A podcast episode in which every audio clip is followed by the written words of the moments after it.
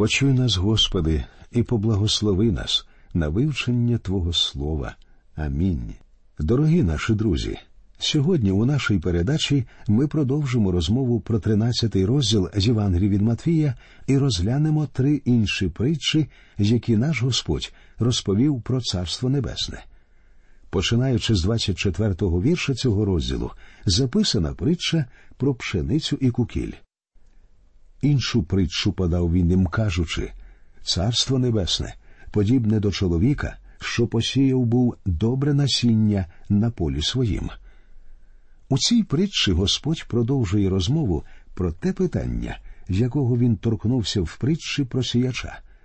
У попередній притчі Господь указав, що лише одна четверта частина всіх посіяних зерен потрапляє до гарного ґрунту. Інші три чверті нічого не приносять, тому що ті, хто чують слово, не відгукуються на нього. Інакше кажучи, вони не отримують спасіння. З усіх людей, які чують Слово Боже, лише чверть відгукуються на нього. Будучи служителем, я виявив, що відсоток людей, що мають спасіння, виявляється ще менше. Якщо з десяти чоловік, які відгукуються на мій заклик прийняти Христа, хоча б один зробить це по-справжньому, я буду вважати, що добре справляюся зі своїм завданням. Інші мої колеги підтверджують цю статистику. А один знаменитий євангеліст якось сказав мені, що лише три відсотки тих людей, з якими він працює, можна вважати істинно наверненими до Христа. Тому, як бачите, наші результати не дуже високі. Однак ми дякуємо Богові за кожного, хто дійсно приходить до Христа. Отже, ми даємо Боже Слово людям, і ось що з ним відбувається. У цій притчі продовжується розмова про небесне царство в цьому світі, однак зараз ми бачимо іншу грань цього царства. Тут ми знову читаємо притчу про селянина, що засіяв своє поле пшеницею. Давайте прочитаємо 25-й вірш. А коли люди спали, прийшов ворог його, і куколю між пшеницю насіяв, та й пішов. Зверніть увагу, хто саме тут спав, коли прийшов ворог ми бачимо, що ворог прийшов, поки спали люди. Пам'ятаєте, що сіяч це Господь, що не дрімає і не спить, а ворог це сатана, що сіє кукіль між пшеницею. Що таке кукіль? Кукіль це псевдовчення, і в наші дні з подібними посівами ми зустрічаємося нерідко. Читаємо 26-й вірш. А як виросло збіжжя, та кинуло колос, тоді показався і кукіль.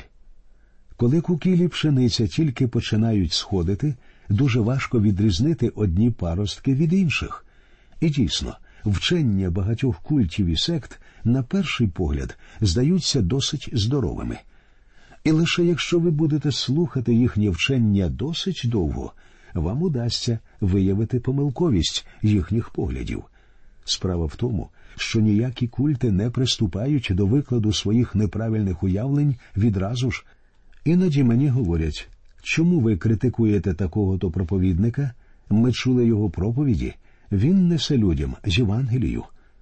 Так я не сумніваюся, що він дійсно час від часу проповідує Євангелію. Однак є й інші речі, яким він учить, і які є помилковими. Подібний проповідник і сіє кукіль між пшеницею. У наступних віршах ми бачимо, що сіяч прекрасно знає, хто саме винний у появі кукілю. Читаємо вірші з 27 по 30. І прийшли господареві робити й кажуть йому Пане, чи ж недобре насіння ти сіяв на полі своїм? Звідки ж узявся кукіль? А він їм відказав Чоловік супротивник накоїв оце. А раби відказали йому Отож, чи не хочеш, щоб пішли ми і його повиполювали? Але він відказав Ні, щоб, виполюючи той кукіль, ви не вирвали разом із ними пшеницю, залишить, хай разом обоє ростуть аж до жнив, а в жнива накажу я жінцям. Зберіть перше кукіль і його пов'яжіть у снопки, щоб їх попалити. Пшеницю ж спровадьте до клуні моєї. Але подивіться, що говорить наш Господь не намагайтеся позбутися кукілю. залишіть його рости разом із пшеницею. Коли я прийду, ви самі зможете розпізнати, хто є хто, хто пшениця, а хто бур'ян. Хтось одного разу запитав мене, як, по-вашому, світ стає кращим? У відповідь я визнав, що світ стає кращим. Але якби хто небудь інший запитав мене тоді, а може, світ стає гіршим, я б відповів, що світ дійсно стає гіршим. Почувши обидві мої відповіді, ви б напевно подумали, що я хочу догодити всім, або що в мене немає власної думки. Але справа в тому, що обидві відповіді вірні, в цьому світі одночасно ростуть і пшениця, і кукіль. Пшениця піднімається, і світ від цього кращає. Дійсно, ніколи раніше Біблія не викладалася в цьому світі настільки широко, як зараз. Я вдячний за це Богові. У цьому світі є безліч його святих, які всім серцем люблять Слово Боже і які готові прийняти смерть, захищаючи його. Але в той же самий час цей світ стає гіршим. Справа в тому, що в цьому світі одночасно з'являється і багато кукірю. Я довгий час працюю пастором. Коли я лише починав своє служіння, мною рухало прагнення очистити церкву від чужорідних, нещирих людей. Але вийшло майже навпаки. Власне, церква спробувала очиститися, тобто позбутися мене. І я тоді зрозумів, що я не зможу виправити церкву. Мені було радісно дізнатися із цього уривка святого письма, а також з інших подібних уривків, що моє завдання це проповідувати слово. Я більше не намагаюся займатися прополкою бур'янів, тому що коли вириваєш бур'яни, можна помилково ушкодити і здорові паростки.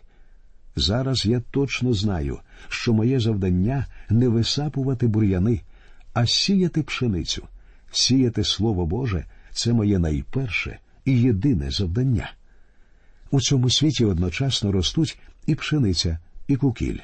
Такою є картина Небесного Царства в християнському світі в наші дні.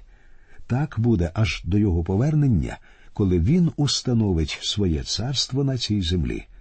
Причому цей символ не стосується істинної церкви нашого Господа, а скоріше показує формальну організовану церкву. Але пам'ятайте, що організована церква це зовсім не його церква. Його церква складається з невидимих членів, святих. Причому, говорячи невидима, я не обмежуюся якоюсь церковною організацією. Істинна церква складається з щирих віруючих незалежно від деномінації, до якої вони належать. Щирі віруючі це ті, хто довірилися Ісусу Христу як своєму Спасителю, ті, хто знайшли у ньому спокій, ті, хто люблять Його Слово, це і є справжня перевірка. Тому не слід переживати, якщо ви знаєте, що пшениця і кукіль ростуть разом. Одного разу Господь візьме свій серп і відокремить пшеницю від бур'янів. Я радий, що не на мене він поклав це завдання, тому що я можу помилково ушкодити і здорові паростки. Далі Господь розповідає їм іншу притчу. У ній говориться про зовсім інше насіння. Читаємо вірші з 31 по 32. Іншу притчу подав він їм, кажучи Царство Небесне, подібне до зерна гірчичного, що взяв чоловік і посіяв на полі своїм. Воно найдрібніше з усього насіння, але коли виросте, більше воно за зілля і стає деревом, так що птаство небесне злітається і кублиться у вітях його. Навряд чи гірчичне зерно може якимсь чином символізувати церкву чи окремих християн. Звичайно, символом віруючого є плодоносна рослина, а гірчиця це приправа, тому що немає харчової цінності. Її можна додати до блюда для смаку, але не більше того. Їсти ви її не зможете. Тут сказано, що гірчичне зернятко найдрібніше з усього насіння. Кілька років тому один проповідник раптом зробив відкриття. Він з'ясував, що гірчичне зерно зовсім не найменше насіннячко у світі, і вирішив, що знайшов у Біблії помилку. Але запитується, що мав на увазі Господь, говорячи, найдрібніше з усього насіння? Я думаю, що гірчичне зерно найменше з усіх насінин, про які було відомо слухачам нашого Господа. Принаймні можна сказати, що гірчичне зерно найменше серед рослин такого класу, як гірчичне дерево. Тобто це просто досить дрібне насіннячко. Сказано, що коли виросте, більше воно за зілля і стає деревом, так що птаство небесне злітається і кублиться в відтях його. Це маленьке насіннячко виростає і стає великим деревом, настільки великим, що навіть птахи можуть вити в його відтях гнізда. Ця притча символізує зовнішнє зростання християнського світу, у той час як притча про розчину говорить про його внутрішній стан. Церква не змогла навернути до Бога весь цей світ, однак вона на нього дуже впливає. Тому будь-який куточок цього світу, куди дійшло християнство, можна назвати християнським світом. Ця притча характеризує зовнішнє зростання формальної церкви. Така церква і цей світ змішалися, як змішалися віруючи в церкві і не віруючи в цьому світі. Справа в тому, що віруючи в наші дні, своєю поведінкою і життям стають дуже схожими на невіруючих, а християнин повинен бути сіллю землі, а не гіршицею. У цій притчі є фраза птаство небесне злітається і кублиться в відтях його. Кілька років тому я чув, як один проповідник говорив, що птахи в цій притчі символізують різні деномінації. Однак подібне пояснення безсумнівно суперечить тлумаченню цього символу, що дав сам Господь у притчі про сіяча. Ми можемо бути впевнені, що птахи у всіх цих притчах не можуть символізувати щось гарне, вони завжди є символом зла адже саме птахи прилетіли і склювали насіння, що впало край дороги в притчі про сіяча.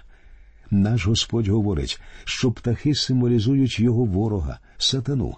І я боюся, що в наші дні християнський світ подібний до цього гірчичного дерева з нечистими птахами.